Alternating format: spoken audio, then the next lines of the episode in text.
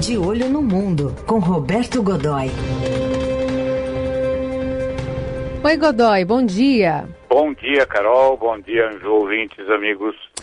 Vamos falar sobre esses últimos acontecimentos. O general iraniano Esmail Ghani, escolhido para substituir o líder Qassim Soleimani, foi morto lá naquele ataque dos Estados Unidos em Bagdá, prometeu se vingar do país norte-americano em declaração dada agora neste domingo. Uma declaração que foi feita no mesmo dia em que o Irã voltou atrás é, no acordo nuclear e anunciou o enriquecimento ilimitado de urânio, e o parlamento do Iraque aprovou uma medida para expulsar tropas americanas do país. Como essas novas jogadas vão influenciar no xadrez no Oriente Médio agora? O... Veja, o Ismail Ghani, Carol, ele é um, ele é um, ele é bem o segundo do, do Qasem Soleimani. Soleimani.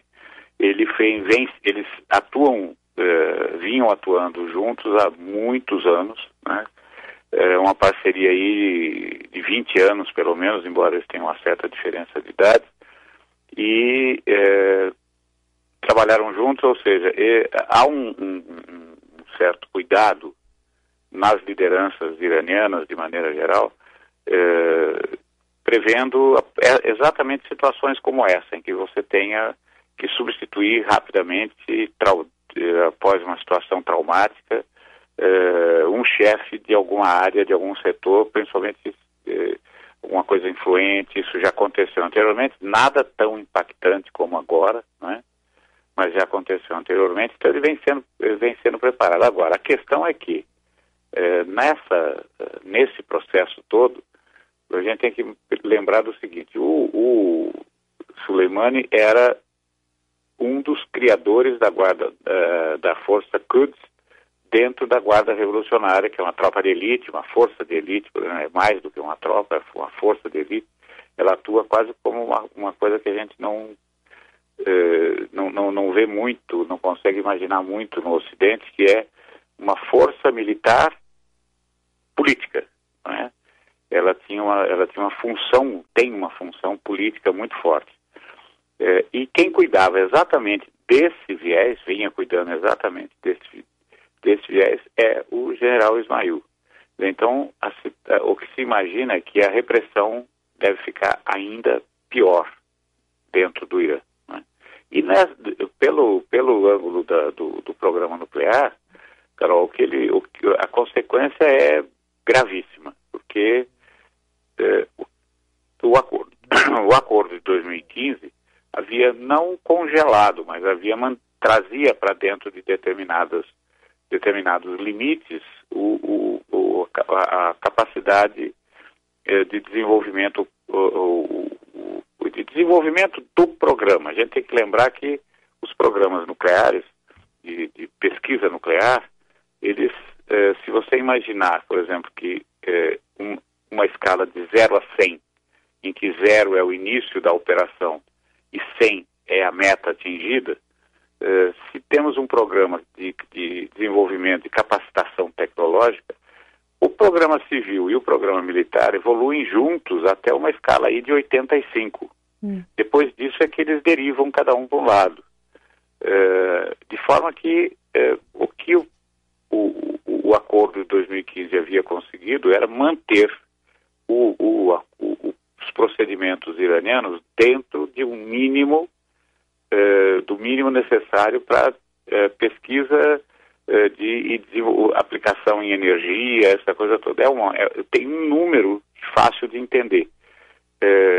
o urânio enriquecido, que é utilizado como combustível, para gerar energia, ele tem que ser enriquecido, digamos, a 5%.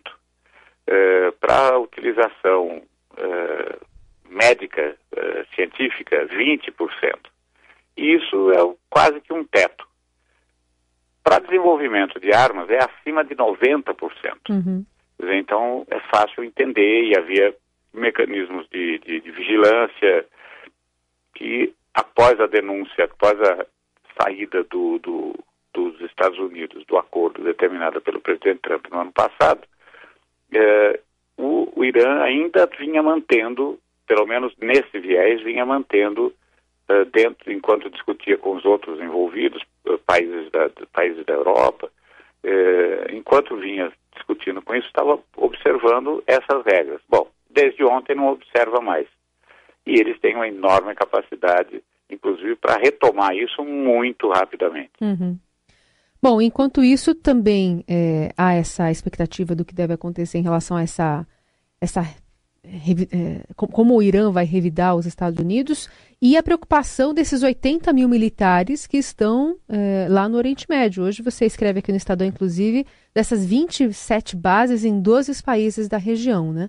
É verdade. Ao longo do tempo, e a gente pode, desde, desde o início, desde a época, até um pouco antes da, da, da, da Guerra do Golfo, lá em 1981, mas ainda, 1991, mas ainda nos anos 80, o, os governos americanos eh, passaram a investir em, em, na criação de um, uma espécie de cinturão militar ali em volta dos seus interesses principais, que são basicamente o petróleo da Arábia Saudita, o petróleo do próprio Irã, né?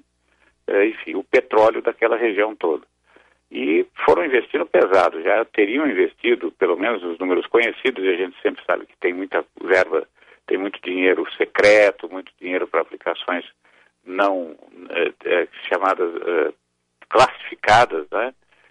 mas o que é conhecido, qualquer coisa entre 7 bilhões de dólares e 11 bilhões de dólares. Né? É muito dinheiro. e foi, esse circuito foi crescendo, a gente tem ali hoje 80 mil soldados, dos quais 65 mil em caráter permanente, uh, e ocupando os mais diversos tipos de instalações. Então a gente tem, por exemplo, em Oman, tem uma rede de seis instalações bases. O, o, controle vai do aeroporto de Muscat, que é a, a capital do Emirado, até uh, uh, instalações como uma das instalações do Kuwait, que é um imenso hospital. Né? E aí passa por tudo. Tem todos os tipos possíveis, inclusive algumas delas com grande poder de fogo. Tem, por exemplo, as baterias de mísseis, eh, as baterias de mísseis antimísseis mais avançadas do arsenal americano eh, estão lá. Hum. Eh, e assim, essa é a grande preocupação. O, o, o, o, governo do Irã já deixou claro, autoridades militares inclusive, que a represália será contra instalações militares. Quer dizer, claro que tudo isso pode ser uma grande cascata, né, Carol? Claro, claro, mas... O sujeito está ali fazendo um jogo de cena e tal, e de repente você tem aquela coisa assim de cinco ataques contra cinco embaixadas distribuídas pelo mundo simultaneamente e tal. Uhum. Mas, aparentemente, esse é, é, a prioridade é essa, entre, entre, principalmente porque isso criaria menos... Uh, seria um incidente seria um, um incidente diplomático muito menor em relação a outros países Agora, agora, Godoy, mas de qualquer forma não deixa de ser é, uma preocupação para o presidente americano, que está aumentando o tom aí, disse que só vai é, retirar as tropas americanas do Iraque se Bagdá pagar pela base aérea construída pelos Estados, no, Estados Unidos no país, enfim, mas não deixa de ser uma, um motivo de preocupação porque é, o discurso de, de, de, campanha de Trump era retirar né, os americanos, as tropas americanas que estavam ali na região do Oriente Médio e um acirramento dessa relação ali, especialmente no Irã, faz com que seja cada vez mais necessária, talvez, o reforço né, dessas tropas que estão ali na região, se não colocando em risco quem já está por lá, né?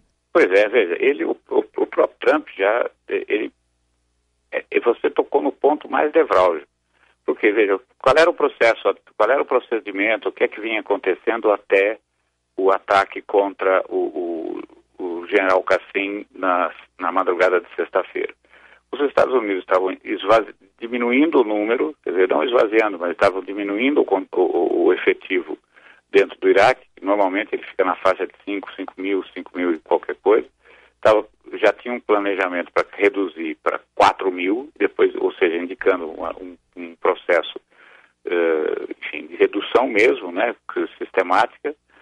Uh, aí, de repente, tudo muda, eh, já estão sendo deslocados para lá 3 mil, mais 3.500, né? Uh, há mais eh, 700 e poucos em, em alerta, né? Desses 3.500, 700 e poucos foram imediatamente deslocados, agora já tem mais, além desse, desse efetivo suplementar, mais 750 homens, uh, e, sim, e equipamento e essa coisa toda, indo exatamente para o Iraque, de onde o parlamento quer que aprovou a moção para tirar, a resolução para tirar os sujeitos de lá. Né? E o, o, o, uma situação que vai ficando ainda pior é que, eh, se você pensar linearmente no que aconteceu na sexta-feira, é uma coisa, é uma, é uma aberração.